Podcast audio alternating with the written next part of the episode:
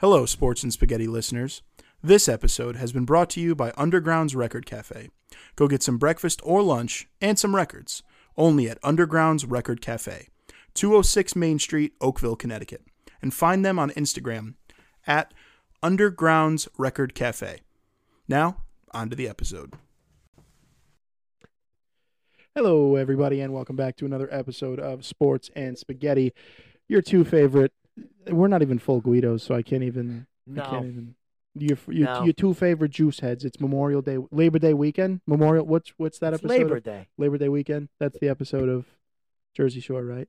I don't. Oh, I don't remember. Are juice heads everywhere. That's you don't that's a that? that's a mouse question. We'll ask her. We'll get we'll get it. We'll get an answer by the end of the show. I almost choked on my own saliva. we'll get an case you didn't answer. get We'll that. we'll be doing a a short intermission at some point tonight. Yeah. we'll return.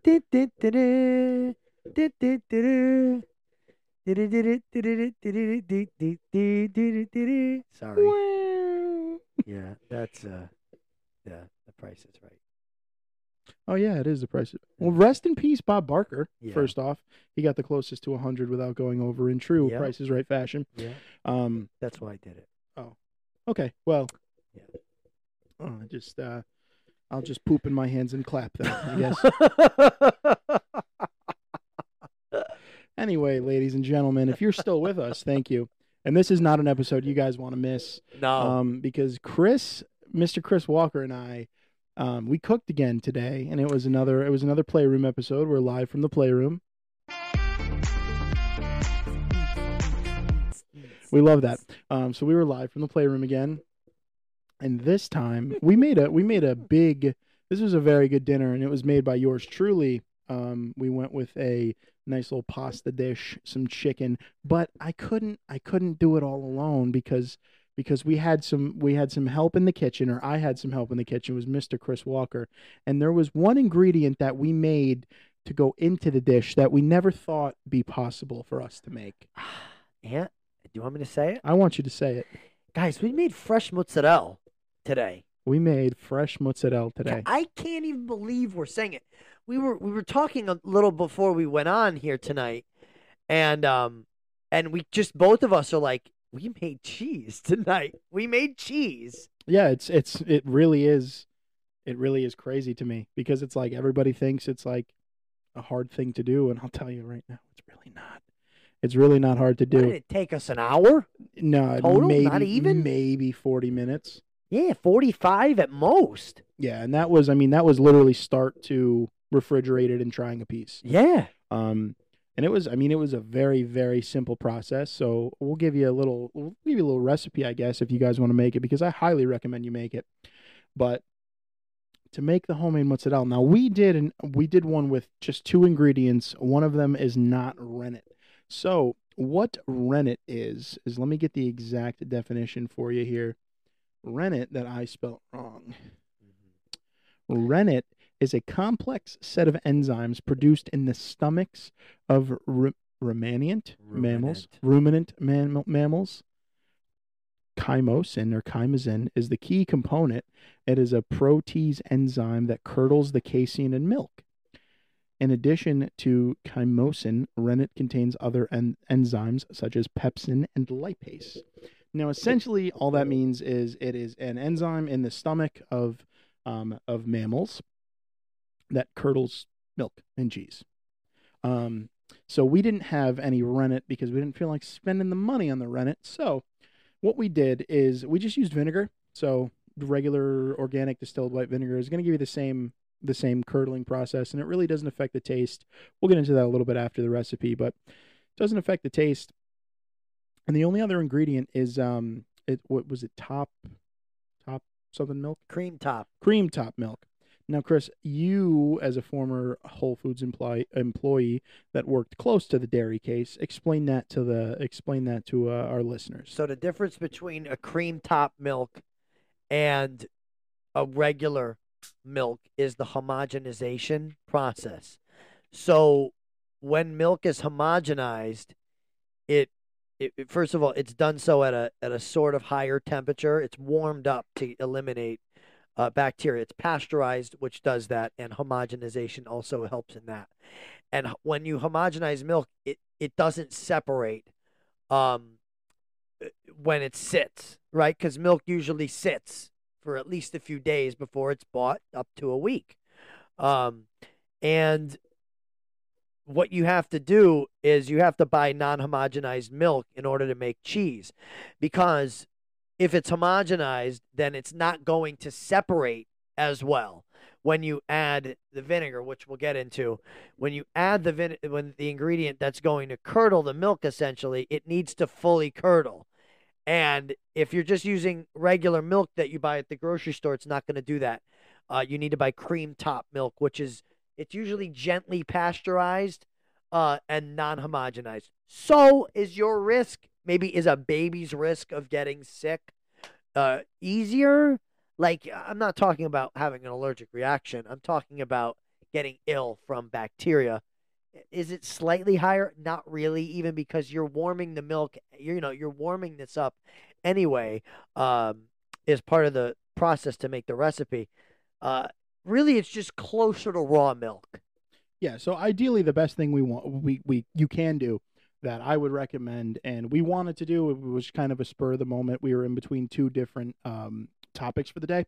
Um, we wanted to go farm fresh, literally right from the cow's teat, if you would. Yeah. Squeeze it into the bucket and give that to me. Um, that would have been ideal. Yep. Um, I- I mean, in a perfect world, this is from a buffalo because the you know the buffalo mozzarella. The Which- buffalo. But you know how hard it is to find the buffalo in Connecticut,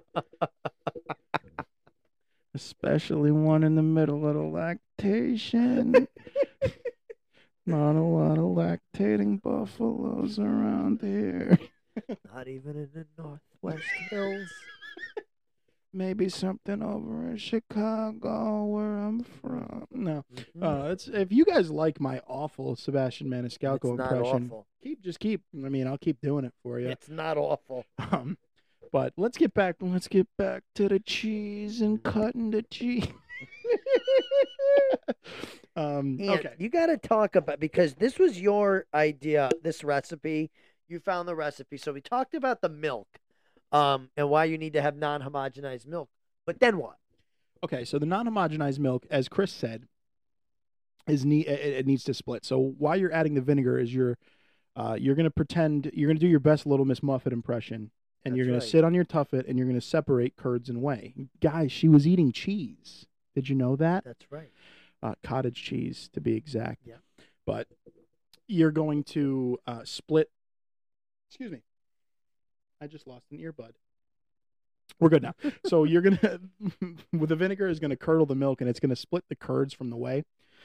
And essentially, what you're gonna do is after you um, heat the milk, so you're gonna heat it to around 115 degrees Fahrenheit, and you're gonna keep stirring that so it's gonna heat evenly, and make sure you have a make sure you have a thermometer that's not going to completely rip apart in your hands because we I owe Chris a thermometer now. Uh, But so you're going to heat the milk to 115 degrees. As soon as you hit that 115, you're going to babysit it with the thermometer, and obviously, as soon as you hit that 115 degrees, you're going to turn the heat completely off, um, and you're going to add your vinegar. So pretty much, um, you're going to use a half gallon of uh, milk to um, seven tablespoons of white distilled vinegar, and that is going to be your um, that's going to be your your mix, I guess. So obviously, it would be 14 tablespoons to a gallon of milk. Um, so you add your seven tablespoons and then stir for about 30 seconds, and it's actually quite disgusting if you look at it because it'll immediately start to curdle, and you're gonna. Sorry. Good. Yeah, I don't know. I felt something coming up my throat. Um, Oh boy. so you're actually going to think it's it's quite disgusting because it's going to be curdled milk and it's it's gross for two seconds, but um, you're just going to mix it to make sure uh, vinegar is evenly mixed, and then you're going to add a lid with the heat off for about 15 to 20 minutes. Um, after that, it's it's this is where it, it starts to look like cheese, which is really fun. Um, and you're going to take your uh, you take like a spatula or or even just a regular spoon, and you're going to um, you're gonna get all of your your curds. You're gonna separate the curds from the whey. Now, I say a spatula. You just want something slotted. If you're gonna be using your hands, Um, if you use like a cheesecloth, like we should have been using, I- I mean, a, a slotted spoon will work just to take some of the, um, some of the the whey out of it. But either way, it works. So once you get um, all your your curds separated from your whey and in a separate bowl, then you're going to start squeezing out the uh, excess whey. So that was actually Chris's job. So I'm going to spin this back over to Chris, and he's going to explain that process. Sorry, I was looking at a picture of my kid, even though she's in the next room. Um, eh, yes, so we have to squeeze out, right? We have to squeeze it, but you have to be kind of tender, okay? I want to get those tender hands on me, Chris. That's right. So, so you have to, you got to clean your hands. First of all, your hands have to be very clean because you're handling what everybody's going to be eating. So wash your hands. It even says or use rubber gloves. Um, I washed my hands. I had clean hands, uh, straight out of the the the I almost said the washing machine, straight out of the sink, and then um, and then you got to bring it together. You got to bring the cheese ball together. It really amazed me, and I know you touched on it, but it really amazed me at, at how cheesy it looked right from the jump after you removed it, uh, the curds from the way. So anyway, you got to take it. You've got to take your wedding ring off, and and get in there. Grab it. It was a very strange texture, and I am a texture person. I know you are too, Ant. Uh, it it was a very it was. it was like a warm. I mean, you said take off your wedding ring and gr- and grab it, and I'm Right. starting to sweat out here. So. You gotta you gotta it's like a warm and soft it's like it's a weird thing it's not like any other texture right I I feel like it's kind of like the warm, like if my belly was super warm. no there was a firmness there and this cheese you could just squash your hand right through it it was very forgiving very supple was- Was it the cheese? The cheese. The cheese was a very gentle knead, if you know what I mean. Didn't take a lot of coaxing. no. But have the hiccups. Oh but anyway you had to squeeze out the excess whey. Um if you didn't let's just say you took it right out of the the, the curds out of the way and mushed them together. You're not going to get the finished product you want because it's too wet. You need to dry out you need to literally dry out and make it cheese um it was our first time doing this and i think it turned out okay because you know I, I wanted to go easy. I'm being serious. I wanted to take it easy with the cheese. I didn't want to over smush it. I didn't want to underdo it. So I was trying to be gentle. And then you know, like it said in the recipe, you you you begin to to apply more pressure on the cheese ball, and then um, and Anthony helped by pouring it back into the whey, which is sitting on the stove because we're gonna try to make something else with it, um, uh, which we'll get to, but at that point, you know, it's starting to look like cheese, but there's another step, Anthony, So the next step is actually it's it's pretty fun. Now the traditional and very important. very important. So the traditional way you would do this is you would take that remaining um, whey and you would heat that way in the pot, or you can get a different pot. You would heat that to about 170 degrees, and then what you're going to do is you would take the cheese ball and then you would continuously soak it and then stretch it. Now we didn't we didn't do that. So we we just use the microwave. It's the easier way. This is our first time. Next time we make it, we're most definitely going to do it the Oh, yeah. traditional way. Yep.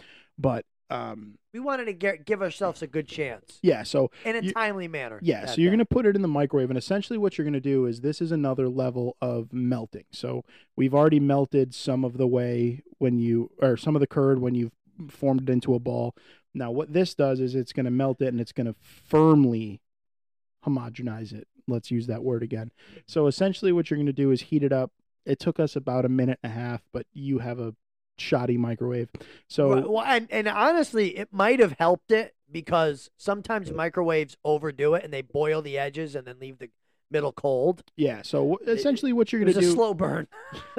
essentially what you're going to do is you're going to heat the cheese up until about 160 degrees fahrenheit and then from there you're going to use a spoon and you're essentially going to knead it like you would knead any other dough So you would take the spoon. Now the only reason I say use the spoon is because it is this is very hot.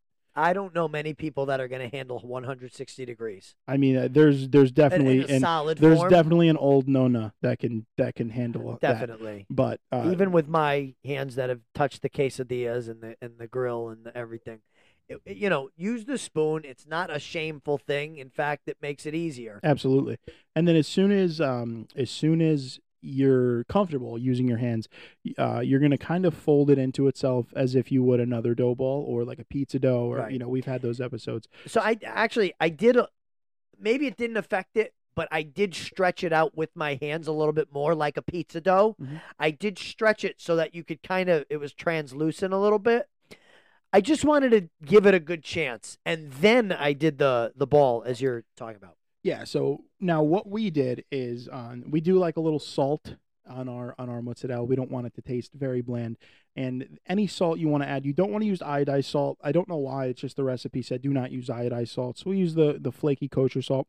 You want to do that as you're pressing the Right. the ball first. So before the microwave, while you're squeezing out all that excess whey, um, you're gonna add. That's when you're gonna salt your curd, and then you can knead it all together. and that Um, and that salt actually it makes sense as to why that was the time because what happened as soon as you add the sea salt in or whatever so you can use the flake salt uh whatever it might be is it it well salt removes water from things so yeah, it's gonna continue. it there was a puddle of what of of whey underneath as soon as I kneaded it with the salt. Yeah. So it's important to add it before the microwaving, as you said.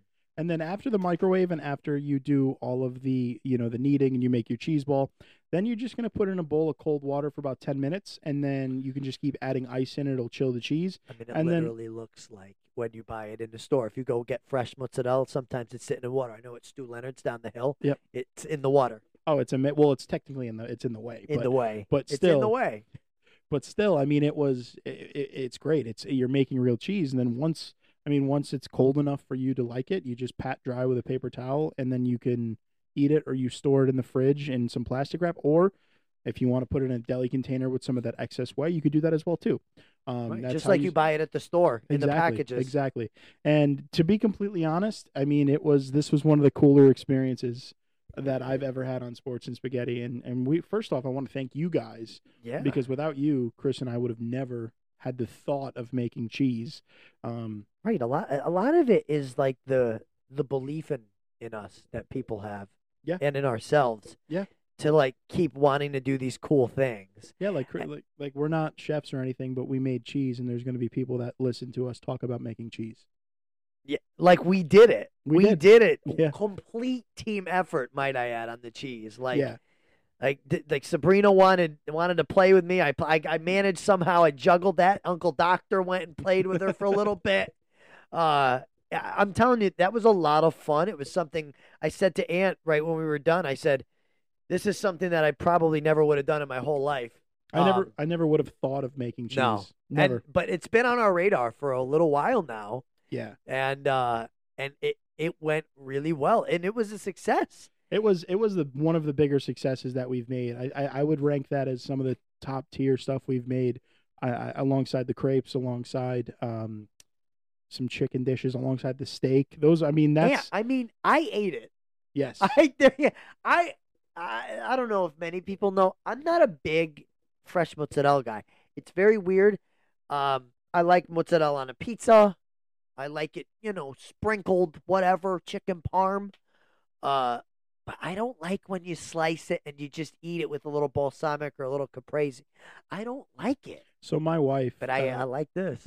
my wi- mouse number two, uh, my wife Jules, she loves uh, she loves fresh mozzarella. So she'll eat the she'll eat the um, the caprese salad any you know, Oh, anytime. good. She's good with the tomato, the salt. she likes the burrata, right? She does like the burrata. That's going to be the next. That's the we we got to Oh, make we gotta next. try that. Um, but no, it was. I mean, it was great. So I mean, you guys, you're one. You're one episode away from completing the whole puzzle, and you guys will find out soon. But we have the fresh mozzarella. You, we've had a thousand pasta, fresh pasta episodes. We've made fresh marinade. You, you never know what's coming next, and it's going to be completely homemade, and it's going to be great. And you guys are going to collect them all. You, That's you, right. This is this is the holy. It's not a trinity because there's four. Uh, the holy quad, I guess. The holy quadriceps. Um, you know what? I would love if somebody tells me that they cooked one of the things that they heard us cook. Yeah, that's. I mean, I've gotten a lot of good feedback from you guys, but I haven't had anybody try a recipe. And that's another thing too. If you guys have Instagrams, follow us on Instagram. Make a recipe, tag us in it. I mean, and we're. I mean, Chris and I, not so much Chris, but I handle this Instagram. I'm available pretty much all day. You know, if Yeah, you guys I'm not, I'm, No. I'm not really available. if you guys want a specific re- recipe or something like that, or we didn't clear it out, or we weren't clear enough on the episode, shoot us a DM, and and I'll be more than happy Yeah. to share the recipe, and you guys can share the uh, share the results and stuff like that, and we'll be super happy. But like I said, man, we made cheese today. we made cheese. I'm it still in started shock. as Yeah, milk, yeah. and and it ended up in, on our plates as mozzarella. Yes, yeah. I mean, you guys. So I, I, I have to, I have to allude to something. You guys aren't going to get the full of what we made tonight because that's going to be an episode when we don't cook. Because oh boy, was it good! Um, but today's the cheese episode. It's Today's- the cheese episode. Today is the cheese episode Yeah. because listen, man, uh, we made cheese. We made cheese, and listen, it wasn't as hard. It wasn't as hard as you guys think it was. It wasn't as hard as we thought it was going to be. So No, and and actually, I have to be honest with you. So my buddy Dave at uh, at Whole Foods today, um, I'm gonna make him listen uh, right around the 21 minute mark. My buddy Dave at Whole Foods today goes, you know, and, and he would appreciate this. He goes, you know, I've heard people make it with vinegar and it didn't work out, and I'm like, you know what, Dave, we'll see what happens. Okay, Dave's Dave's a bust. He he likes to to bust uh bust your stones a little bit. Uh, and he's a good dude. But anyway, uh, it it did pan out. It, It, was a out. it was a smashing success. It panned out very well. It panned out very, very well. And Dave, I met you briefly today. Suck on that, Dave. That's allowed. okay. I'll allow it. Thanks, Dave.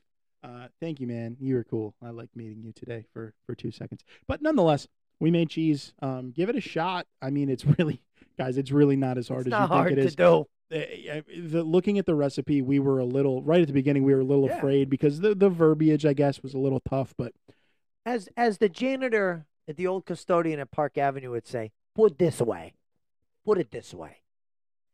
I could make this and I and I'm me and I have as much going on as I do. If I can do it with no time, I have a half day today and the rest of the week. I'm so psyched. But if you have no time like me and I made this, then you could make it. It literally takes the amount of time it takes to make dinner. Sincerely, no, it really does. And, it, and I mean, it's that's it's it's something to the fact of let's say you can go to a farmer's market and you can buy three or four gallons of milk. You can buy the mozzarella and you're good for. I mean, you're solid for two weeks in the fridge. Yeah. Or you just make one ball of it and you make pizza one night. Yeah. Like shock your family.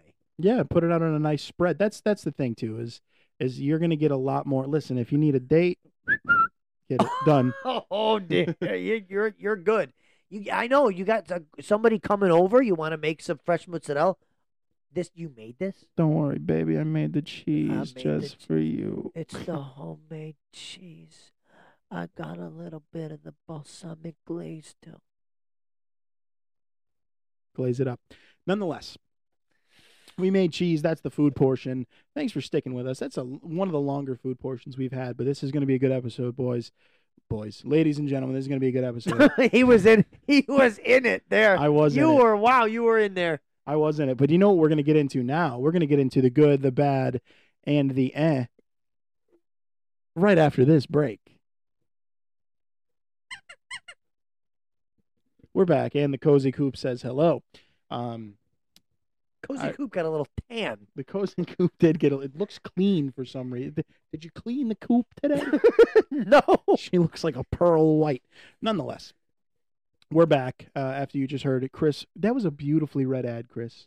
Don't you think? It was fabulous. It was a beautifully read ad. I mean, it was me. Oh, It was you. bad. Um, but guess what else is you? In no particular order is also Chris Walker. This is the good. This is the bad. This is the eh. This is in no particular order with Mr. Chris Walker. Take it away. And this is going to be a good for the ages, okay? This is going to be a good for the ages. I've got a double good, uh, which is always nice. Um, I'm gonna do the good at the end though because uh, that's on a more personal note, and then we're gonna touch on the personal aspect of life. But What? this is also in no particular order, so it's okay that you do. the Yeah, I'm gonna do the good last. Um, all right, hot off the presses though, and by hot I mean Tuesday afternoon, hot off the presses. I was leaving school today. I was leaving work early because it's hot out. That's right, it's hot out, so we got to go home early. Imagine that. My mom gets a kick out of this stuff. I and yeah, I sent her a picture of it and and and she had a few choice words, none of which I disagree with by the way, but I, I, that's why I send it to her because it just ramps her up and I love that. Chris, before you get started, I do. I just got a note uh, notification. Um, Terry Francona is retiring after this season. Wow. He has announced it. Oh, is there a sad of the week? That could be a sad. of the Oh week. no. We love we Well, we love, love Tito. We love Tito. But- You know, he was a guy even when he was the Red Sox manager, I never hated the guy. Yeah, I couldn't. I couldn't really do it. No, nobody hates Tito. Anyway, the eh, hot off the press is Travis Kelce hyperextended his knee at practice, and his status for why did I say game two? I I wrote uh, it's no game two. His status for Thursday's game is unsure. So, in even more hot off the presses news, as in this evening while we were making cheese, um, and dinner, was that it appears that his ACL is intact which is great news um, for the best tight end in the game. Um, and there will be more evaluations tomorrow when you hear this, so Wednesday, uh, as to his status for game one. But if Kelce was not playing, that's a big hit. That's a massive hit, especially. I mean, especially with obviously no Mecole Hardman, no Tyreek Hill. We'll get into some NFL talk a little Right, later on, but I mean, this is the second worst thing to happen to Travis Kelce since he shaved his beard because oh, oh boy, Travi, that mustache was not it for you. No. And 33 years old, you know, your your body's not going to get any better with age, especially I'm not saying 33 is old by any stretch, but when you're a tight end and you take as many hits as, you know, as he does and you have to make hitting plays, so it takes a toll. But in any event, that's the eh. And I you know, I like the guy. I like him as a player. Uh he was one of the big factors of my fantasy teams last year. Not on any of them this year, interestingly. But anyway, that's the uh, the bad. We're talking about fantasy. See how I do that? Um, I got a problem, Ant. It's always a problem I have. What's your problem, Chris? And you told me that you understood why this happens. I don't care what you say.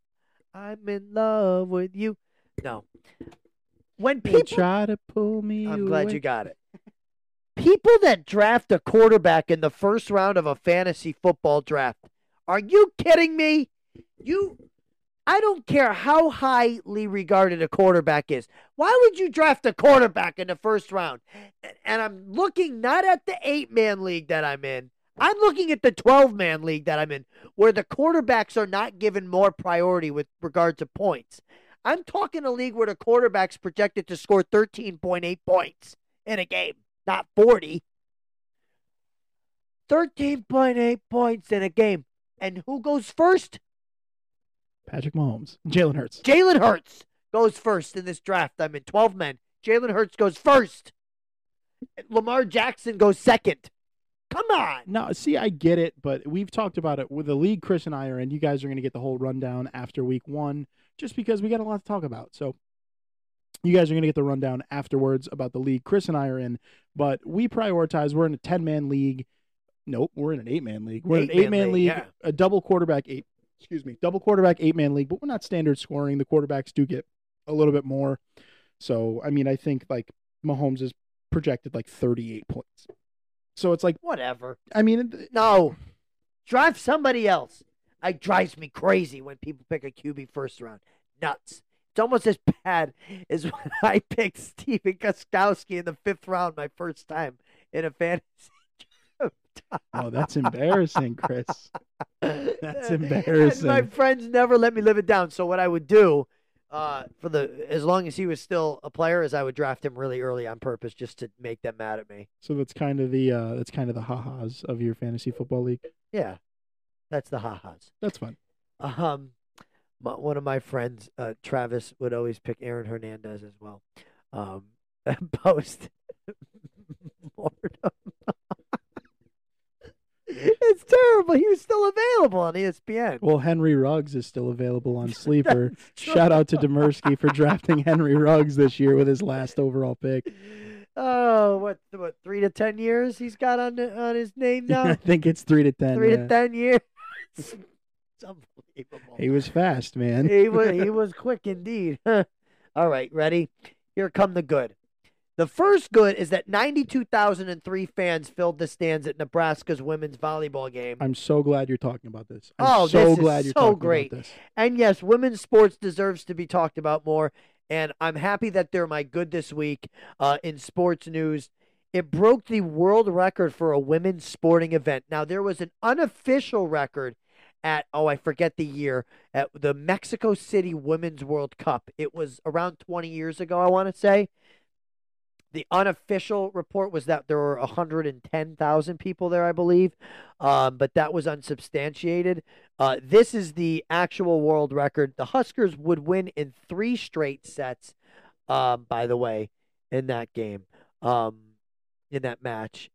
Dude, the place was electric. It was like a college football game. Well, that's the thing is Nebraska, the Nebraska football team, they've been, um, obviously they've not been that great since Bo Middling, Pelini left. yeah. They've been middling since Bo Pelini left, since Ndamukong Suh left. But let me get the actual streak here. Um, I should have been more prepared. Nonetheless, we can vamp. Um, so the Nebraska, they've they play at uh, Memorial Stadium, which is in Lincoln, Nebraska, and they have sold out every single home game since 1962. So no matter how middling, no matter how good, no matter how bad, the Husker fans, I mean, they shout out Will Compton, Husker fans, they they they come out. They they do the damn thing. And just to see how they came out for granted, yes, they are the best women's volleyball team in the country. But seeing how they came out in droves for an outdoor, I mean, it was a rock concert. It, it really was. Oh it was my a, God, it was it a concert. It was unbelievable. It was great. 92,000 fans. It was unbelievable. It was it was cool to watch. for any college event, men's or women's, is incredible to do. But ninety-two thousand for a women's for a volleyball game, it's just incredible. Um, I, you love to see it. It's so great for women's sports. I forget who said it, Ant, but one of the girls or the coach or somebody said, "I'm so excited that my that that a little girl will look at this one day and say, "Wow, we girls played in front of 92,000 people and it was volleyball and maybe it'll make somebody want to play our sport." I forget Yeah. who said it. It's just a great thing to say. That's awesome. Uh oh, it's just so great for sports In and general. especially women's sports. Oh, absolutely. Absolutely. I mean, look, you, there are more people watching college women's volleyball than the Oakland Athletics. Let's put that I mean, then a lot of other teams. let's put the exactly. then a lot of professional sports teams. Let's Like, be honest. Guys, I don't know if if you haven't seen this, they converted the football stadium to a volleyball stadium. I would say court. It is a volley. It was a stadium. Do you know how at concerts they do the in the round yeah. where there's fans all over? That is how it was set up, and it was packed to the gills. Oh, it was there was no empty seats, and the walkout with the band was there. Yep. The band was all lining the stands. It was incredible. It was it was like a college game day. Honestly, It shout was out, college shout game out, day. shout out Husker, shout out Yeah. Husker Nation. Yes. Okay. Now the now the I'm not going to say the real good news because this that was incredibly good news. The good news for us, The we'll good say. news for us on a personal note is if you're a fan of Impractical Jokers, you know that Joe Gatto took a leave. Uh, he said he's done with the Jokers and he was uh, separating from his wife, Bessie. I like that name. That's a cute name. That was my great grandmother's name. That's a nice name. Um, anyway, My great great grandmother's name. I'm sorry. oh, Well, sorry. her her real name was Vasiliki, but when she came through Ellis Island, they hello, were like Greek. they were like, yeah, we can't say that, so your name's Bessie now. Continue though. anyway, that might have happened to others. Um, so they separated, and um, well, I want to say a little over two years have gone by, and uh, and they just made a post, uh, and they're they're uh, reportedly getting back uh, together, and that is just amazing. I love when stuff like this happens. I hate seeing people that I like, whether it's celebrities or friends, it could be anything. When relationships don't work out, it always upsets me. Even if it was for good or or bad, whatever, it always upsets me. It made me so happy to read this the other day uh, that I really wanted to share it. Um, just congrats to them to, to for working through stuff. Absolutely. And if you know Chris and I, which most of you do, you know that the Impractical Jokers. Um, I mean, we Murr not so much. We'll we'll tag you in this. Um, but uh, especially Sal Vulcano and, and Joe Gatto. Those guys, I mean, they're they're very. I don't want to say special to our friendship, but um, they're very They're an important part of our friendship They're a very and our integral lives. part of our friendship and our lives. And this show, to be honest, the too. show is a big is an important part of my life. No, I'm saying their show had an impact on sports and spaghetti. Oh, absolutely. Do that- you know how many things we drop from that show Oh, on a- a, absolutely. a daily basis? I mean, your name is Uncle Doctor Shrimp Puerto Rico. That's what my daughter calls you. yeah, yeah, she does. You're Uncle Doctor. Okay, so um, no, th- I I just love that, and I would, in a perfect world, he would come back to the Jokers. Um, I don't know what the plans are for that. This is not a rumor mill here. Well, at least for for pop culture and shows. Um, but I would love to see that. Uh, and shout out to the Gattos. I'm sure the kids are absolutely ecstatic. And Mishkeen. Mishkeen is probably ecstatic. Daddy's home. Well, well, Mi- well, Mishkeen Oh, is smiling in there. down. Okay. He's smiling down. Is Mhm. cannoli still there? cannoli, please. Uh, see? See? there it is. Um, I say that so many times. I say Sabrina, please, and it's always with cannoli, please, in my head. Uh, I think cannoli's still there. I could be wrong. Who knows? But anyway, um, All I know is he at one point had multiple Bichon Frises and a wife that spent money like it was coming out of his metaphorical wiener. I love it. All right, Ant. So, oh, don't, don't, don't, don't. You settle down now. Simmer down. Uh, so continuing on the personal notes, we've I've got a story. I'm gonna throw it over to Ant in a second, but we but I gotta I gotta tee him up. So uh, we're texting the other day, and um, and we're we're we're thinking about the, these new things and fun things for the show, and and he's and he's telling me a story about uh, who is it? Your grandmother? So it is my it is my grandmother's Yeah. mother. So my Okay. great grandmother. So he's telling me about this thing. He's telling me about this this rent thing. I'm like, what, are you doing? Said, just tell the people. So, for those of you who know me, one of my since I was a kid, one of my famous phrases, my mom, my dad will laugh at that is this is you want to make a bet? So that was always my that was always my thing. And my my mother, if you guys remember, there used to be a commercial, like a gambling addiction commercial, early 2000s. And it was a kid and and it was like a, a perfect family setting and all you see the next thing you see is the TV come crashing through the kid's window. Do you remember that commercial? And he used to like beat the hell out of it with a baseball bat because he would lose sports bets. My mom always said that was going to be me. Well, listen, 25 years later, I hope I didn't disappoint you, mom. so we always like to make the joke as well that gambling is in my blood. So we have a little bit of a story, like family wise. Uh, my my great grandmother, my my my grandmother's mother, um, she used to uh, she used to take rent money that my great grandfather had given her, and she used to go to the the horse tracks, and, she, and she used to bet on the ponies. So she. so she used to bet on the so ponies. old fashioned. Oh, it is. It's She would priceless. she would take the cash and she'd go bet on the ponies. So wait a minute. So your great grandfather would give her money? Would give her the rent money, say go pay, you know, go pay whoever you have to go pay, go down to Oh, the I bank. understand. So he would give her the money to go pay, and she would take it to the tracks That's amazing. and she would turn it around. So, and, and in spirit of my of my late great grandmother, uh, we we'd like to introduce a new segment to her you. name? Um, her name was Evelyn. So it was uh, they called her Evie. So it is my my grandmother's mother, Mhm. James and Evelyn. Um, but we'd like to introduce a new segment. Um, It's in my blood, baby. We're gonna be calling it bet the rent here. Bet the rent. So every week we're gonna give you some some you know some sports betting advice. And listen, man, it might be Chris. it might be Ant. I don't have man. By no means are we professionals, um, but these are just some. These are just some of the bets, and you throw the rent on it. So let's Throw get the rent. so let's get it's started. rent week for me. Just throw the rent. It's almost rent Throw the week for me. paycheck at it. So let's let's get started here. We're gonna start you off with four straight NFL bets, and then I'm gonna give you. I cooked up a college football parlay for you if you if you feel like getting adventurous. Are we allowed to, to give bet advice? I don't see why not. Oh, okay. I mean, this is by no means advice, but this is what I would do. You know, if I had if I had the extra rent money laying around, Right. if if James you handed know, if me you an had envelope, three hunch, three hunch to bet on the Sabres, you know that's what you would do. all right. So the first one, I'm absolutely hammering 49ers minus two and a half at the Steelers. There's not a chance that they don't win, and there's not a chance they don't win by at least three.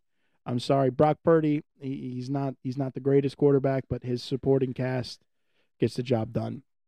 Next, this is going to be funny because this is it's it's some home cooking. I'm Oh, taking God. I'm taking Panthers plus three and a half against the Falcons. I think a, it's this is a homer bet. Okay. I think it's I think it's going to be a good bet. I don't I don't think Desmond Ridder has the juice. I don't think the Falcons defense is all that great, and I think this is going to be a turnaround season for the Here Panthers. the I think- I think the Panthers win. It's cone. I think the Panthers win outright, but uh, I think you take them at that plus three and a half. The next pick, I don't even know why this is. The next two, I don't even know why these are the lines. The next one, you're Oh, taking the the yeah. Cincinnati Bengals and Joey. You're going to take him uh, and them minus two and a half against Cleveland and uh, Bill Bill Watson, Bill Deshaun Cosby, whatever you want to call him. um, you're going to take him minus two and a half. You're going to take the. You're gonna take the you're gonna take the Bengals minus two and a half against the Browns. Uh, the Bengals are at home, so there's gonna be there's gonna be that. But I just don't think Oh. I don't think you know Myles Garrett is only one person on that defense. I don't think he shuts down Joey Burr. Next up, listen. We're going to talk about Joey Burke. Good. next up, I mean, we got the we got the the Brady jersey retirement, the Brady retirement with the, the Patriots. Uh, that's all that's all fun and dandy, but the Eagles minus three and a half is going to ruin that party because the Eagles are, I mean, they're they're looking to make a run. They lost in the Super Bowl last year to the Kansas City Chiefs. Uh, I think they're going to make another run towards the Super Bowl. Uh, Jalen Hurts is going to have a turnaround season. He's going to be great. You're taking the Eagles minus three and a half against the Patriots all Anthony. day. When all we, day long. When we now next week, we're going to have to see how you did. Oh yeah, this is this this episode. We're gonna keep track of my record. We're gonna see if Uh-huh. I win or lose. Oh And yeah, then- and and when hockey comes around, that's when your boy is going to give you some really bad advice. Oh yeah, It. I, I'm going to be honest with you. If you if you hear me say Islanders minus something, do not do it. it's a trap. so It's just it's just for my own mental state. so if we're feeling a little zesty here, let's take this college football parlay. I want to hear about this parlay. I got Colorado minus two and a half against Nebraska. Colorado came out in prime. They beat the they beat the ever living out of TCU. Yep. I mean, De- Deion Sanders said Texas Christian. I'm a Baptist baby, and he hung 500 points on him. So I'm taking Colorado at Nebraska minus two and a half. Um, Nebraska they, they lost another heartbreaker. Get who would have guessed? Um, they lost a heartbreaker on a last second field goal to Minnesota to a freshman kicker after throwing an interception, the driving kicker. not the kicker. So I'm taking Colorado minus two and a half. The next game I'm parlaying with that is Utah minus six and a half against Baylor. Baylor is now out there starting quarterback, and Utah beat the brakes off of Florida. Um, that SEC bias coming through again. Utah's a good team. They play a lot of defense. Baylor's without a quarterback. They're going to cover by seven. Next up, we got Iowa versus Iowa State. I'm taking the under on this. It's it's it's at Iowa State. I don't. I mean, These two teams are not known for their scoring. No, the under is 36 and a half. This could very well be a seven to three game. Yeah. I don't see it. And then this is the one where this is the parlay buster. I think if if there is to be a parlay to be busted, You know, the, the- I'm sorry. The right earbud always falls out of my ear too. I think it's because the canal's a little more thin on that side. The, it doesn't even matter with the AirPods too. It does that. Anyway, I just I gotta find my I gotta find my Beats wire because I have the wire, but it doesn't go into my Beats. Nonetheless, the parlay buster here is going to be Texas plus seven at Alabama. If you guys remember last year, it was a very, very close game, week one, Texas at Alabama. Quinn Ewers went down. Alabama, they had a good week. I mean, they beat the brakes off of a team that shouldn't be playing Alabama week one, but they're playing Alabama week one. Texas struggled a little bit against Rice. I think that's just some growing pains. I think Quinn Ewers is going to come back. I think with that seven spot, it's going to be a closer game than you think. I think Texas might take the win, even though it is in Tuscaloosa. Um, who knows? I'm thinking Texas.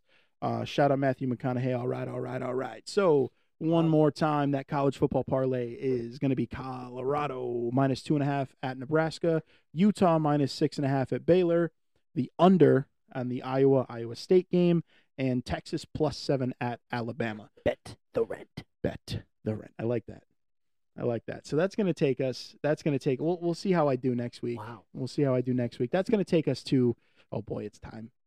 If you guys remember my my baseball predictions, which we'll go over closer to the playoffs, um, or when the playoffs start, we'll see how I did. But it's time for football season. And Let's oh do it. Oh boy, do we want to start with mine, or we want to start with yours? Let's start with mine. Okay. Start with mine because because yours are a little bit more um I don't know how to how to say this. They're a little bit probably more educated. Yeah, yeah. That's yeah. All right. I like that. So uh we're going to be giving you our NFL predictions um for the 2023-24 season. Um I don't want to waste everybody's time with my picks.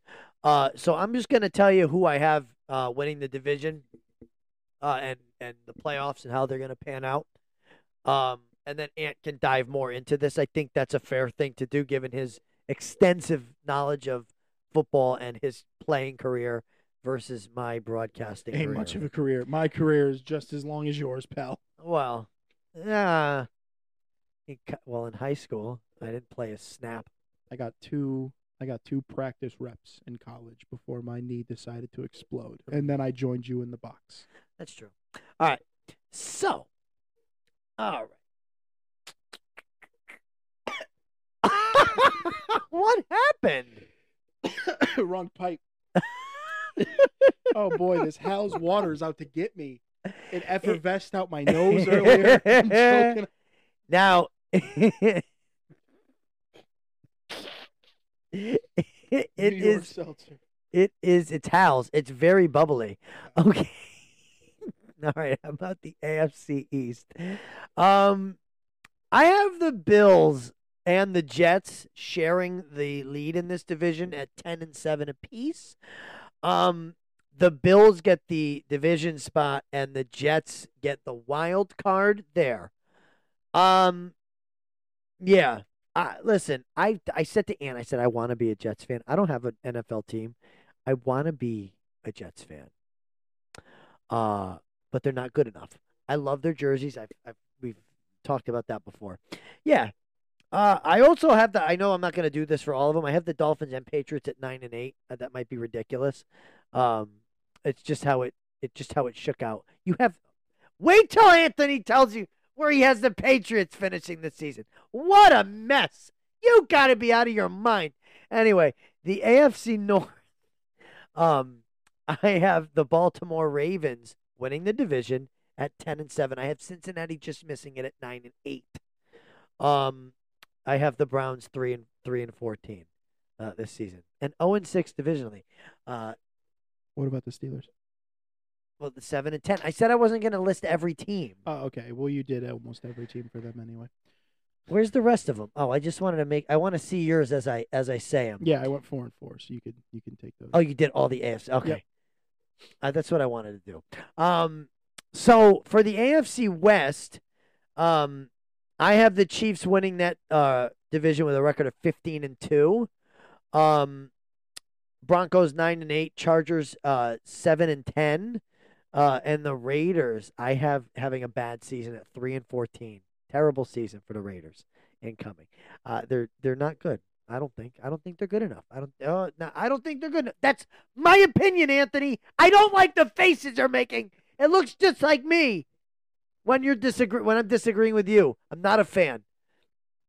Okay, this is where, this is where we have. And listen, I had to pick the winner of every game, and it's ju- just how it shook out. So don't make fun of me, okay?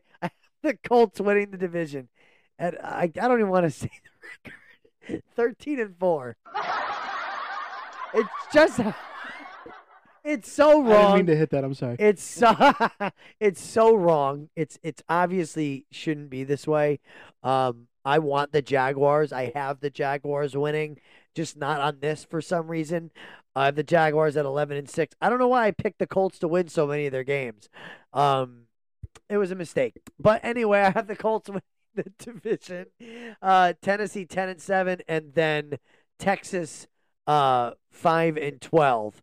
Uh, I think that might be a little bit generous as I'm looking. I think this whole division I screwed up. Um, I think Texas might only win three uh, or less. Uh, I haven't even seen what. Oh, yeah. Okay. That, that's believable. Uh, and then moving over to the NFC. Uh, oh, I don't have an MVP or anything. That's all you. Um, moving over to the NFC. Let's start in the NFC East. Uh, I have the Eagles winning the division at 13 and 3. I think they might win 15, 14 games, but again, I, I had them losing three. I don't like the Eagles. Uh, so I think that I might have been like, haha, you lose this week. Remember, it's just me. Um, I have the Cowboys in second. Um, in that division, finishing 11 and 6. Um, I have the Giants in third at 10 and 7. I think that was generous. I think that was generous. I'm not a Giants fan. I think the Giants and Anthony and I talked about this before. Oh, you'll hear about the Giants. I think the Giants might go 8 and Nine. 9 or 9 and 8. Uh but I don't think they're as good. And then and then you're gonna I had to do it because if you're if you follow me at WXCI, I did this once a year. I had to have one tie. Um, Washington at three thirteen and one. Um, and I'll get to who they tie uh, later. Um, I don't think there's too many disagreements there. I know the Giants' wins were high uh, for you. Washington had the tie last year too. They tied the Giants. did. Yes, they did. Okay. Um, the NFC West. Let's go to. They're just next on my list. Uh, San Francisco. I have Fran- San Francisco at thirteen and four. Oh, look at that! I have LA ten and seven, which is wrong. They're a bad team. They're a bad football team. I think this might be. Um, I think this might be one of the worst divisions in football. Uh, I have the Cardinals at five and twelve. I think that's generous. I'm not just because I'm looking at your list. I think five is generous, and I have the Seahawks four twelve and one. It's just how it worked out. It's just the numbers. It's just the numbers. Um, it's so bad. NFC South, I have the Falcons winning the division, twelve and five. I think that's too many. Um, the Panthers finishing nine and eight. Uh, I think I think yours is too. I think nine and eight's a good place for the Panthers. That I had an that was like a calculated, educated thing I did with them because I don't think, I don't think they're better than nine and eight. Um, I have the Saints at six and eleven, and I have the Bucks at uh at a too generous five and twelve. Um, I think the Buccaneers are a very bad team this year, uh, a very bad team indeed. And then finally, the N- the NFC North, I kind of have uh, backwards a little bit. Somehow I have Green Bay, who has nobody winning the division at ten and seven. They're not winning ten games, Ant. I know. They're not winning I'm, 10 I'm aware. Um, the Lions at seven and ten. I, but somehow five and one in their division. Um, uh, the Vikings at six and ten. Ah, I think that I think you're right on yours, and then the Bears uh, at six and eleven. I think that might be the most accurate pick in that division. But uh, anyway, uh, this was my this was my choice. It was my choice. Let's hear these playoffs. Chris, actually, sl- uh, scroll down. There's a bracket. Keep going. bracket. Yep. Here we go. The bracket. I have. I have the Bills versus the Jets in the. I have the Jets winning that game. I don't think that's unbelievable. No, I don't think. Um, I I uh have Colts Titans and the Colts winning. That was my choice. Uh, that was a stupid thing. I think I have Ravens Jaguars. I have the Ravens winning. Uh, Packers Cowboys. I have the Cowboys winning. Um, 49ers Giants. Have the Niners winning. Don't you dare think I'm going to pick the Giants to win anything. Uh, Falcons Rams. I have Falcons winning. Uh, the Rams should not be anywhere near that. Uh, and then I have the Chiefs beating the Jets, Ravens beating the Colts, Eagles beating the Cowboys, Niners beating the Falcons, um, the Ravens beating the Chiefs, the Eagles beating the Niners, and I have the Eagles as your NFL champions. So you have the Eagles, Eagles over Ravens as your Super Bowl prediction. Right. And so at the end of it all, it doesn't sound that bad. It doesn't sound that horrifying at the very end. No, it, I mean, yeah, At the very end, it doesn't sound horrifying. okay. There okay, are there okay. are some steps along the way that are pretty questionable and should question my abilities to be on this pod. Um, It's okay. We're just getting you back into football. We'll do. I mean, if you want to laugh, we can do my hockey one. oh, we can we'll go back and ho- listen yeah, to my hockey be the ones. same yeah. thing. All right. Anyway, Anthony, the real let, let allow me to in, reintroduce uh, the the main event here. Th- that was just the opening act. It's time for the it's time for the main event. Anthony, take it away. All right, let's get started here. We'll go AFC to NFC like Chris Walker did. I'm going to go north, south, east, west because we've got tattoos on our chest, except for Larry. You know what that's from. Yeah, it's from uh, Fairly Odd Parents. Yes. Um, okay, AFC North. Very good parents. AFC North. I have the Baltimore Ravens going 14 and three. They're going to be your division winners. I think they did a lot of retooling. I think Odell is going to have somewhat of a resurgence. He is in his 30s. Someone on my team. Um, I think he's going to have somewhat of a resurgence, but as long as these guys can stay healthy, their defense is always great. It's the Baltimore Ravens. Um, Lamar puts it together. That running game is, you know, becomes more of a thing. You have Rashod Bateman, you have Zay Flowers, you have Mark Andrews.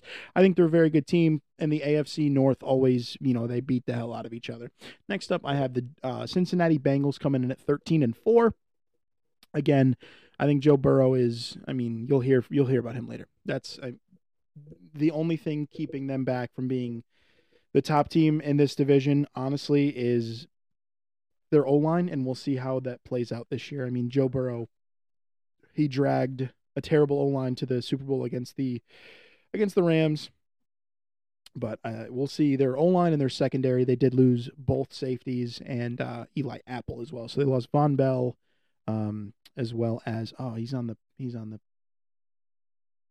Jessie Bates, Vonn Bell, Jessie Bates, and Eli, uh, Eli Apple. They lost those guys. Those are key cogs in that secondary. Next up, I have the Steelers at ten and seven. It's a Mike Tomlin team. Um, you hope to get a full season out of J, uh, T.J. Watt. You hope to get a full season out of Casey Hayward, and we want to see the strides that um, Kenny Pickett makes.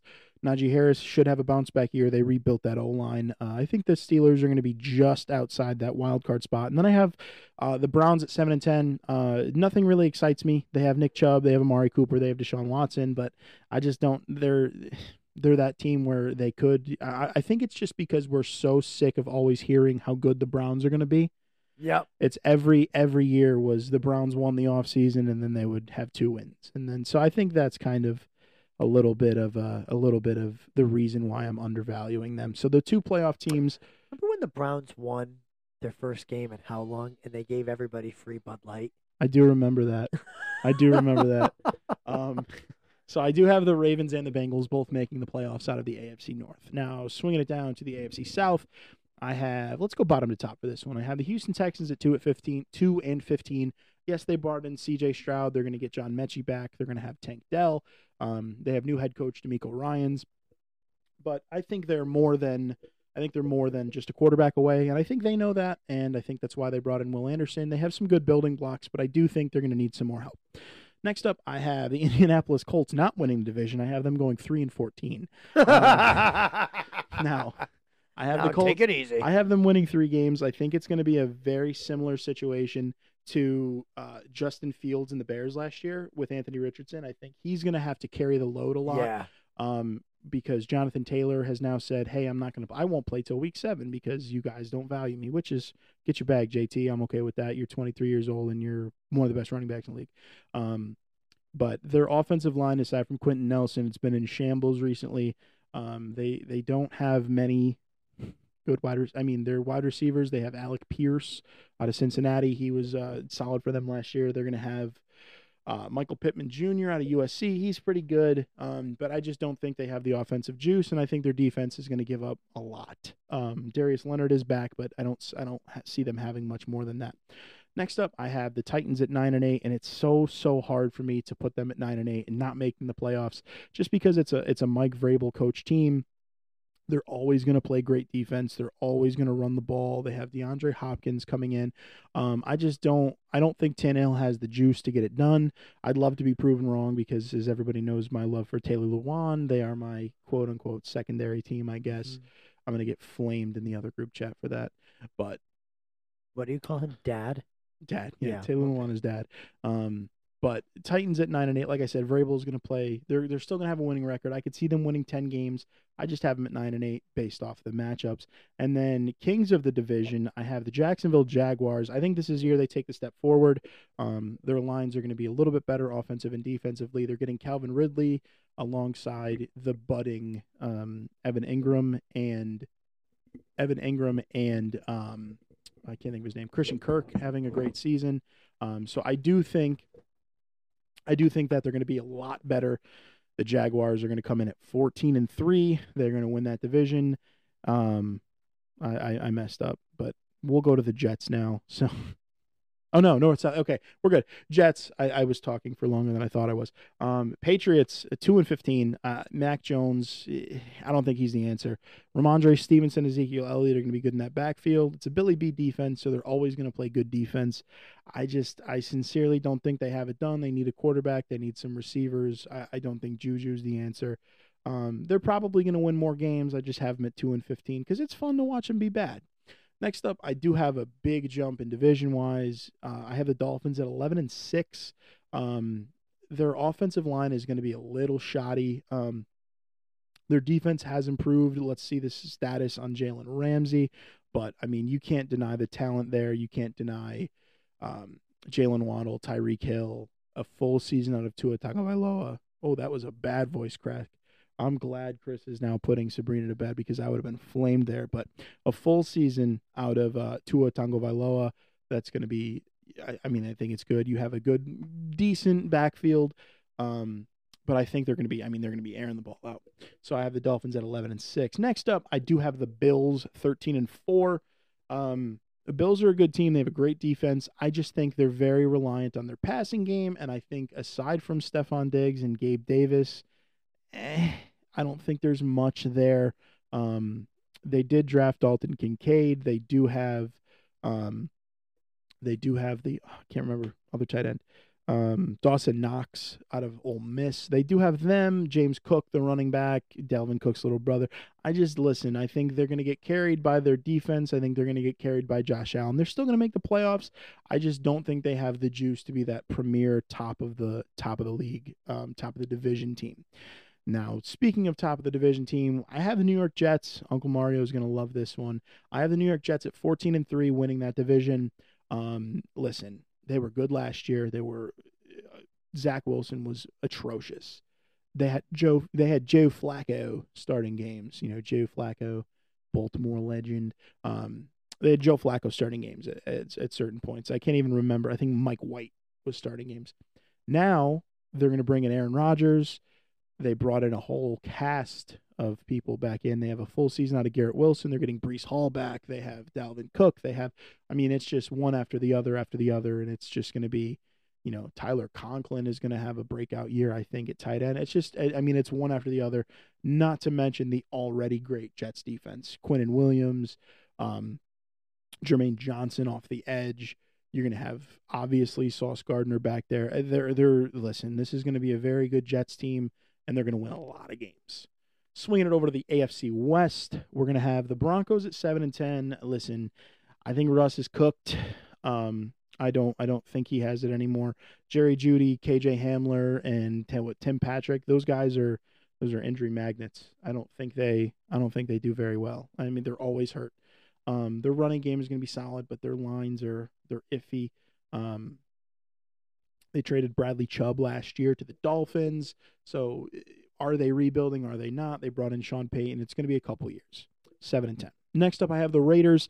I really wanted the Raiders to finish in second. I just think they're a quarterback away. Their offensive line is a little shoddy, but their defense is is still going to be great, led by Maxx Crosby. You'll hear about him after.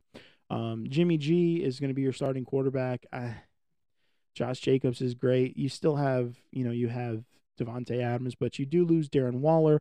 You do lose Foster Moreau. Um, they're they're going to take a step back. I think Michael Mayer is going to have a great season as a tight end in that McDaniel's offense, but I think there's just going to be I don't think they have it. At least not this season. They need a few more pieces on that defense. Next up, I have the Chargers at 10 and 7.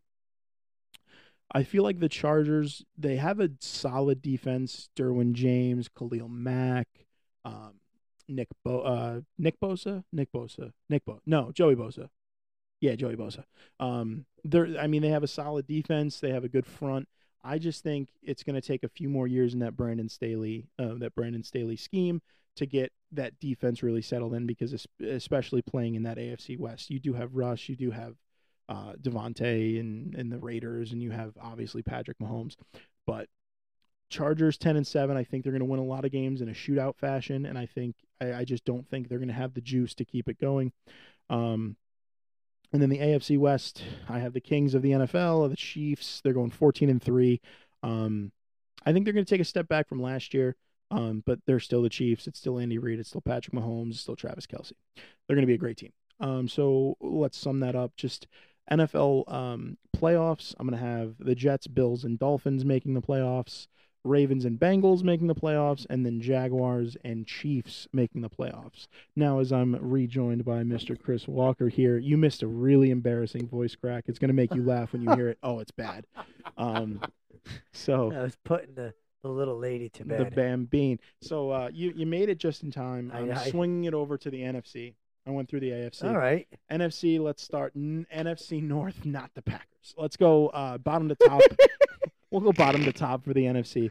Um, NFC North Packers, 4 and 13. Um, Jordan Love is the Aaron Rodgers replacement. Uh, they're always a good team. I just don't think Jordan Love can have the magic that Aaron Rodgers had. And you saw when Rodgers was magic. There was another just one. did another I know. one. When Rodgers was magicless, you saw what happened. It was that game in London against the Giants. It was you know, just dropping a lot of games. I don't think Jordan Love is the answer. Who knows? He might be Rodgers 3.0 because Rodgers would be 2.0 because number one is Favre. So yeah, he's the successor 3.0, I guess. Next up, I have the Bears. The Bears, they did have some big splash free agents. They still can sign a lot of free agents. I mean, they have the most cap space left. They brought in DJ Moore. Oh, I miss you, DJ. They brought in DJ Moore. They brought in D'Onta Foreman. Um, I'm trying to think of who else. Tremaine Edmunds to play linebacker. They're the Bears. Um, I just think I don't think Justin Fields is a passer at this point, and and you'll see we're switching to a passing league. Um, or I mean, we've already switched to a passing league. But Bears eight and nine. I think they're going to have a decent season. But like I said, there's only so much. It's very similar to that Titans Mike Vrabel thing, but you can only the quarterbacks can only run for so much. As you'll hear when i talk about the nfc east because that's going to be fun. I'm going to spend a little extra time on them. Um, next up i have the lions at 10 and 7 I, i've been saying this is the lions division but at the end of the day the back end of that secondary there's a lot of question marks on that defense. There's a lot of question marks on the you know the skill positions. They have amon, Amon-Ra st brown. Um, they did lose tj hockenson. They did lose both of their running backs. Um, so they're coming in with Jahmyr Gibbs, Jared Goff, and and that supporting cast. I have the Lions going ten and seven. Um, I still think coaching goes a long way, um, and especially with them playing the Packers and the Bears a lot. Um, I think that's going to go a long way as well. And obviously the winners of the NFC North. Um, I have the Minnesota Vikings eleven and six. Justin Jefferson is the best offensive player in the league, and that's not a quarterback. Um, Kirk Cousins does just enough to get done, and then they did add um, to replace Adam Thielen, they added Jordan Addison, and I think Addison is going to complement them great. My question mark is the Alex Mattison. Is he ready to be that running back one in place of Dalvin Cook? So that's, I mean, that's my big question. Plus, their defense is gutted. Their defense is very, very bad. They they lost to the Giants in the playoffs. That's that's all you really have to say um, about that Minnesota defense. So moving to the South, uh, Buccaneers one and sixteen they're a bad team. Uh, they're they have some good defensive stars. They have a great defensive team, but there's no more Tom Brady. There's no more good quarterback play. Granted, they still have some solid receivers. Mike Evans might hold out. Mike Evans might request a trade. Who knows? Um, Buccaneers, this is lowballing one and sixteen. That's that's really all I have to say. Now, the New Orleans Saints, I have them at seven and ten. Now, listen, I don't want to hear anything about home cooking. You know I hate the Saints, but and this is a big but. You have to remember the Saints got swept by the Panthers last year with Sam Darnold. One of the games, Sam Darnold threw for like 43 yards. He was like three for like 23. It was terrible, and the Panthers still won. Um, I don't think Derek Carr is the answer. You know, they, I think they paid him. I, I was reading something where his stats were almost exactly the same as the conglomerate of quarterbacks they had last season. Um, he's just a lot of money. Um, they're missing Alvin Kamara, who, I mean, Alvin Kamara played a, he played a Pro Bowl with an active warrant, which is hilarious to me. So he's going to be suspended for the first four games of this season. Um, Michael Thomas is maybe back if he can stop crying and take the pacifier out. Maybe he'll be able Oh to get back on the field. I can't stand him. What was it? 2019. He had that unbelievable season, and then And just disappeared. And, then he's gone. Well, uh, there's a there's a funny stat. Brian Robinson got shot and came back before Michael Thomas came back from turf toe. Oh my god. hilarious to me. Um, Saints at seven and ten. They have a great defense. I think their offensive line is going to have a lot of holes. Ryan Ramczyk is the only solid one left. Um, I think there's a lot of growing that needs to be done. Cesar Ruiz, I think he's overrated at the center. I think he's still the center. Um, there's just a lot of overrated. Personally, I think this the Saints are very overrated.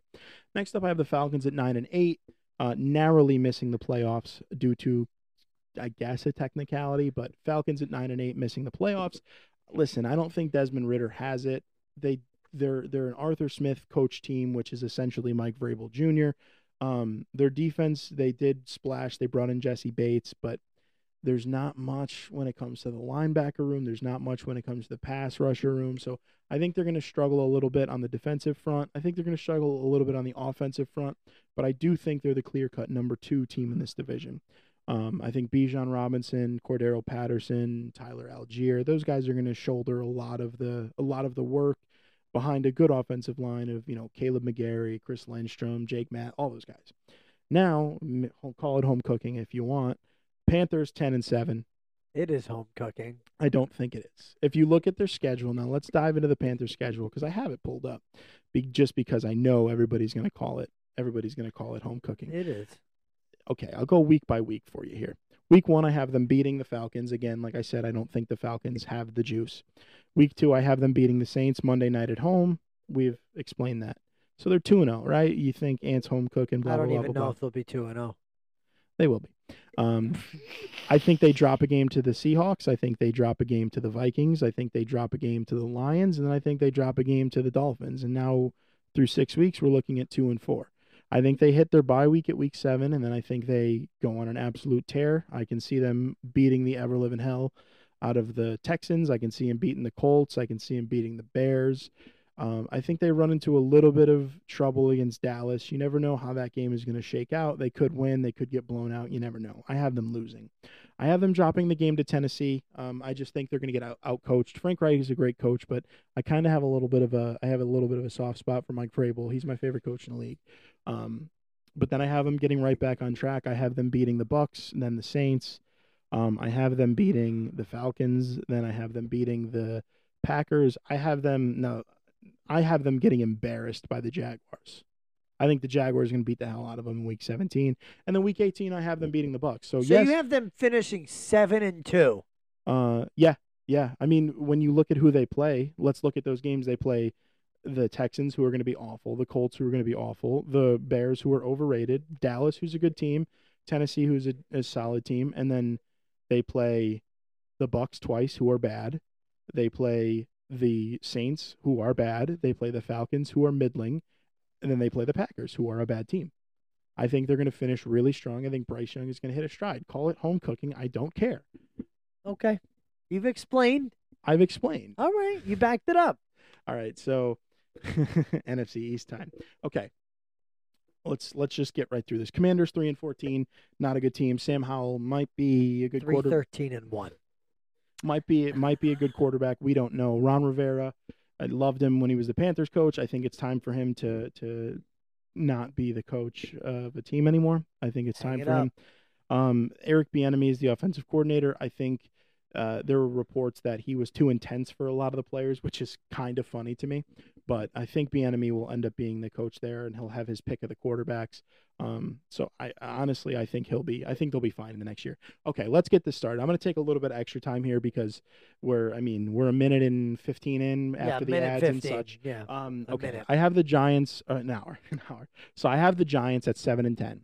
Now listen to me here. I'm going to call you out specifically. Okay, I'm going to go full government names. Michael J. Bianca. Okay, Brian E. Wyckoff. oh, and I don't- middle name? I think it's Edward. Um, and I'm gonna go. Uh, who else? Who else? Oh, I have I have Heck. Nick. I don't remember your your middle name. Nick Heckelman. Those are my three call outs. Okay. The Giants are gonna be so. They are so overrated. You ready for this, I Chris? agree. You ready for this? I, I brought this up. Their quarterback right now is Dan Kaepernick. Winning, okay, being as good as they were last year was the worst thing that could have happened to that I've team. said this. I've said this because listen to me. and I said that Listen before we. I've said that before we even started this pod. listen to me. They yes, they got better. They needed a center. They got John Michael Schmitz. They needed a wide receiver. They brought in Jalin Hyatt. They needed another skill position. They traded for Darren Waller. Listen to me. Okay. Daniel Jones, again, he's just he's Colin Kaepernick 2.0. Carried by an elite defense or elite running back, check Saquon Barkley, Frank Gore. Made the playoffs because of a really good defense, check made some big splash plays with his legs. Yep. Check. You know what's going to happen to Dan Jones this season? I don't care about Brian Daboll. I don't care about Wink Martindale. I don't care about who. Oh, who- Mike, Daboll. We got Brian Daboll. I don't care about Mike Kafka. I don't care about your coaches. At the end of the day, Daniel Jones, once the league adjusts to him and realizes that once they stop his run game, they've rendered him useless. The Giants win seven games, and that's me being generous at seven and ten. Okay, let's. I mean, let's play devil's advocate here. Let me let me look up some stats. I'm going to the Giants Eagles playoff game. Okay. Now, what did the Eagles do? The Eagles made the Eagles made massive adjustments, and they stopped they stopped Jan, Dan Jones scrambling. The Giants lost that game 38 to seven. They were down 28 to nothing at halftime. They put up seven in the third, and then nothing else. Okay, let's let's look at the stats here. Again, the Eagles adjusted to the Eagles adjusted to to his scrambling. And how do I know that? Because Daniel Jones only ran six times for 24 yards. That is an average of four yards a rush.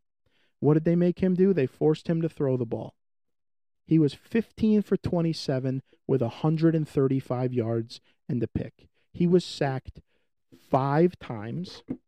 His Chris, you want to know what his quarterback rating was? Tell me. 11.7. Oh dear. what was Jalen Hurts Q- QBR? 85.2 in that game. Okay. Dan, Saquon Barkley ran for 61 yards. Now, I can. Wait, where do you see 85? Right. Oh, there it is. Okay. Yeah, QBR.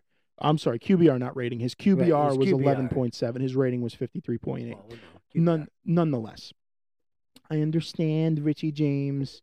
I understand there was Saquon Barkley, Matt Breida, but listen, the Giants are the most overrated team in the NFL right now. I don't think their secondary is good. I don't think their linebackers linebackers are good. They have an elite defensive line, which we've seen. Okay. They signed Bobby Okereke. I don't care. They drafted Deonte Banks. He was the number one wide receiver, cornerback in the. I don't care. It was preseason. He was the number one rookie in the preseason. I don't care. The preseason doesn't matter. No, no, the preseason does not matter.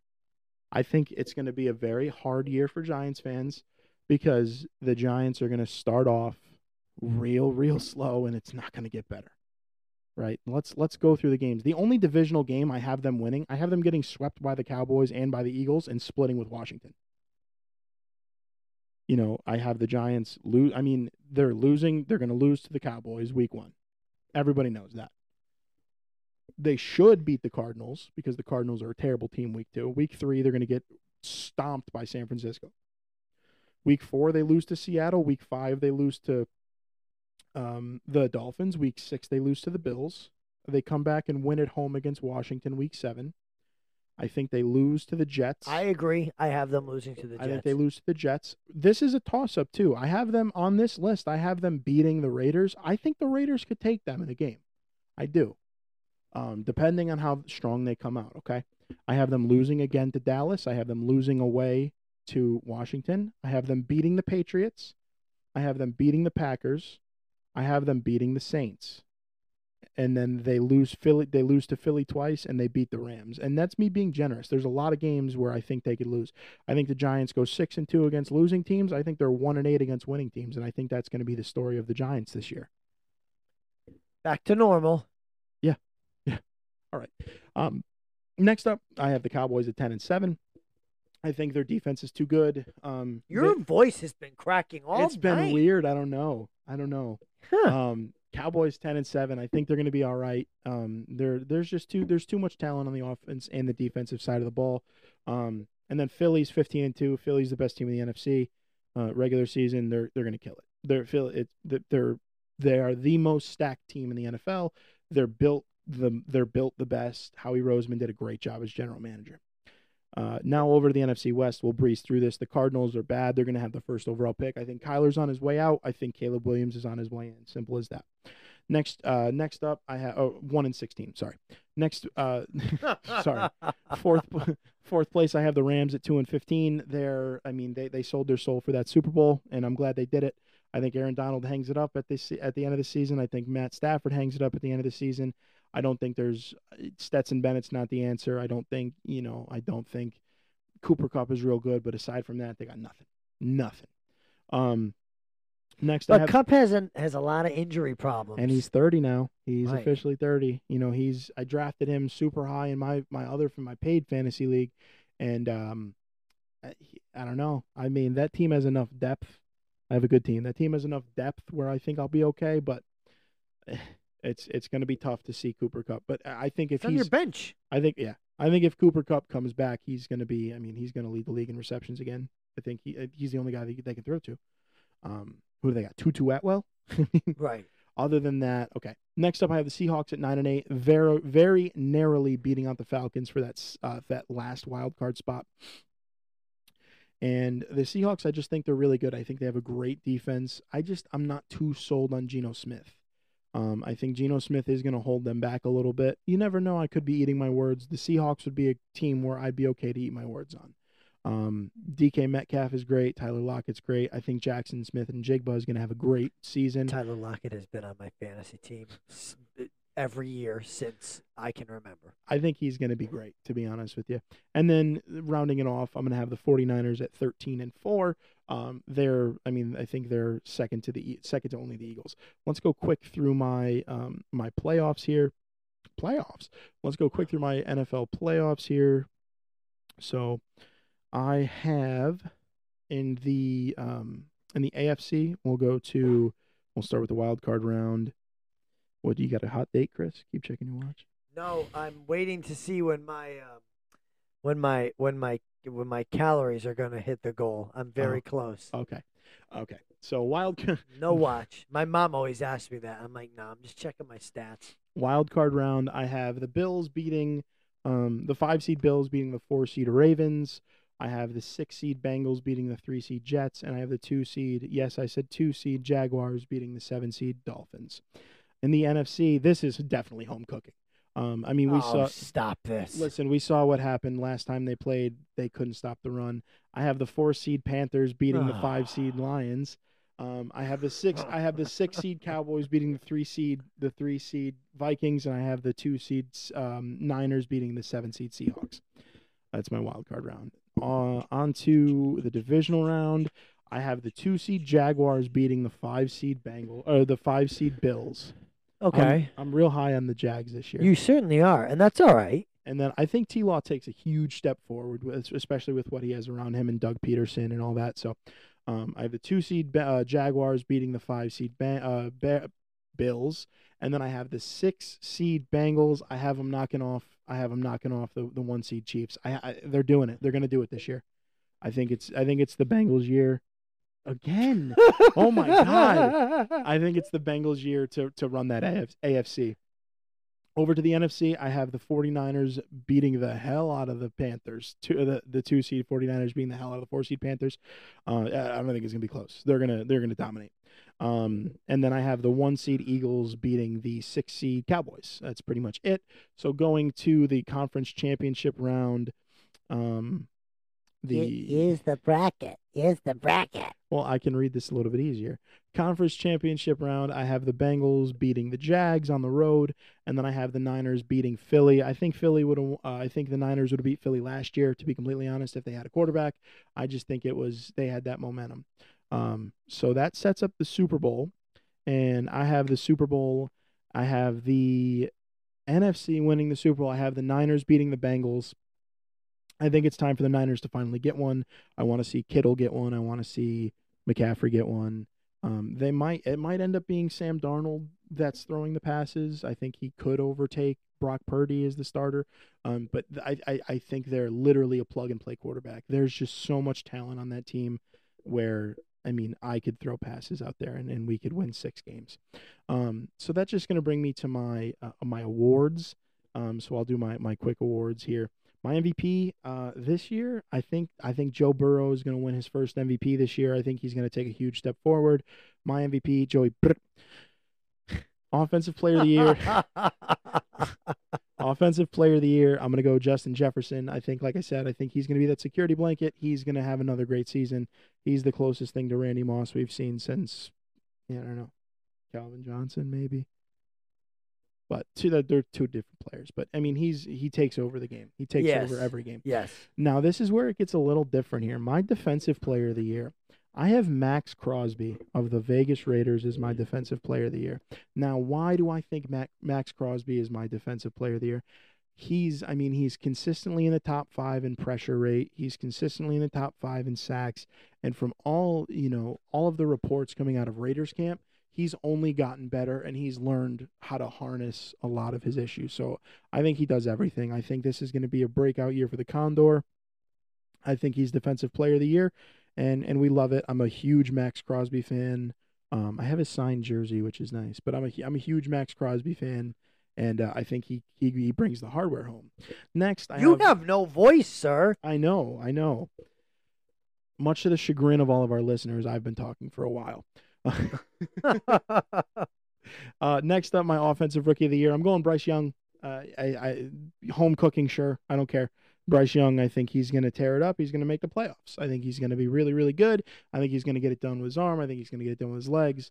I, I, don't see anybody overtaking him. I don't see C.J. Stroud being very great. I don't see Anthony Richardson being very great. I'm, I'm going to go Bryce Young. Uh, my defensive rookie of the year, I have Tyree Wilson. He's that defensive end. I believe he's with the Seahawks now not now. He was a rookie, obviously, or he is a rookie, obviously. But I just think he's going to take the game over. I think he's the best edge in the in the class. Say what you want, I don't care. I think he's. I think he's going to take. I think he's going to take a lot of games over, and he's going to be a very good fixture. On uh, let me just double check to make sure I'm not. I don't sound like an idiot. T Y R E E. Uh, oh, he's a he's on the Raiders. That's right. Oops. That's right. He is on the Raiders. Yeah, no, I think it was because I was looking at a secondary draft. It was like a redraft, and he went to the Seahawks. Regardless, I think he's gonna go. I think he's gonna go with. uh I think he'll be fine. I think he'll be fine. He's gonna be the defensive rookie of the year. That's embarrassing. Um, good thing I checked though, right? Yeah. Good thing I checked. Um, and then my comeback player of the year. Listen, as much as I don't want it to be because he's a third string safety, uh, as soon as he sets foot on the field, Damar Hamlin locked in comeback player of the year, and he was dead on the field quite literally last season. Um, Th- just there's nobody else that you're gonna pick here. no, Uh, you can you can say Rodgers if he has a turnaround year. You can say this person. You could say that person. Damar Hamlin was literally dead on the field. So, like I said, just for him to have an NFL career again, comeback It's player. of nothing short of unbelievable. And then coach of the year, some more some more home cooking. Uh, Frank Reich. I think he's going to take a. I think he's going to take a very bad, not very bad, but I think he's going to take a bad Panthers team from last season, and I think he is going to turn them around. I think he is going to make the playoffs with a with a solid, you know, with a solid Panthers team this year. I don't think they go too too far in the playoffs, but I think they make it. I think they're going to have a home game. Um, so Frank Reich is my coach of the year, and that's uh, and Wow. that's that. All right. Now my voice needs a little bit of a break. So uh, Let's- let's move on to our favorite segment of Yes. the of the evening. Now that we have three segments, which is pretty nice, let's move on to the favorite segment of the evening. This is Grammy's Grinders. Chris, take us away. All righty. Wow, I got to put Sabrina to bed uh like 25 minutes ago. And then I got back here and then it still wasn't done talking. I could have gone to bed for a little bit. No. It's all right. I I was very torn on my Grammys grinder of the week. Uh but it has to be Giancarlo Stanton. Why is it Giancarlo Stanton? because of number 400. Number 400 tonight, 400 homers in the career of Giancarlo Stanton tonight. You got a curtain call at Yankee Stadium. A curtain call and a 5 1 Yankee win tonight. It was going to be the Martian. It was going to be the Martian up until he hit the 400th, did Giancarlo. Uh, non si può stop, stopparlo, as, as Sterling said. Ow! He, I just I can't wait to hear what Sterling calls for the younger guys first home runs. I know. I, I you know Dominguez is going to be the Martian has landed. He hit that to the moon. Something like that. With the head shake. With the head shake. You like that? I, that's exact. uh, but yeah, absolutely. Um, congrats on 400 home runs. We love to talk badly about Giancarlo Stanton, but he did the thing. Grammy's grinder of the week. Take it away again, Ant. Try not to be a half hour this time. Love you. Damn. Damn. Listen, I would have. I, you no, wanted, you've been waiting you for wanted this to, you wanted pod. to do separate ones. I would have given you the AFC, but no. No, Chris said let me do my uh, own. No, you don't want me to take anything football related. Listen to Anthony, not me. It's been a very ant heavy pod. That's okay. It's the football. It's the NFL pod. I know. That, there goes my It's the NFL pod. Okay, my Grammys grinder. It's football player. Um, my Grammys grinder. Who would have thought? Right. My Grammys grinder. His name is Anthony Kendall, and I know you've never heard of him. Anthony Kendall was a four-star, uh, four-sport athlete at River Ridge High School. That's in Texas. He played football, basketball, ran track, and lifted weights. Coming out of high school, So he, then I play a sport because I lift weights. Yeah. Oh, that's okay. sport. Okay. Um, coming out of high school, he had zero Division One offers, similar to me. Uh, you know, I love that. zero division Oh. division one offers um, he played at division three baldwin wallace and that's in ohio or in le- at least in the ohio athletic conference. Okay. um, he was a 2022 first team ohio athletic conference and he was a second team division three all-american.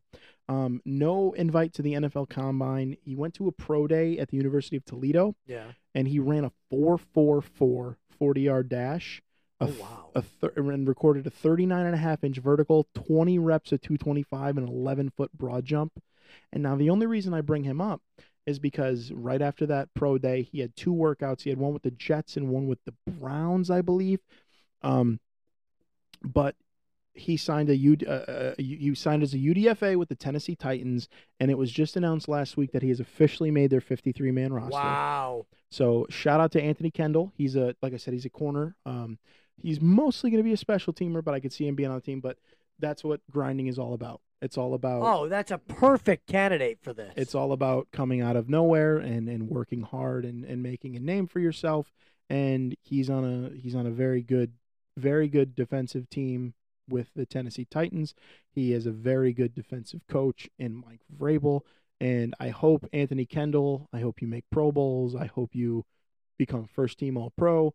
Um, but you heard it here first. Anthony Kendall, cornerback for the Tennessee Titans. You are my Grammys grinder of the week. I love it. Well done. So Chris, my voice hurts. So why don't you take us away? Oh, I'll do I'll do my part. So you don't have to worry about that. But you can take us away here. Beautiful. All right. Follow us on Instagram at Sports and Spaghetti Pod, TikTok at Sports and Spag Pod. And make sure you like, comment, and let us know what you think. I'm going to be honest with you. Tell us that my football predictions sucked because I already know they did. Tell me it sucked. Tell me we're stupid for making mozzarella. Tell me you tried to make it and it came out completely different. I want to know, okay? I want to know. Tell me something. I want some kind of feedback. You know who gives me feedback every week is my mother. And I appreciate that, good or bad. She loved last week. But anyway, I'm Chris, and that's Ant, and this has been Sports and Spaghetti. I guess I'm back now. Yeah. All right. As always, take care of your loved ones. Squeeze some cheese. and as always, stay full.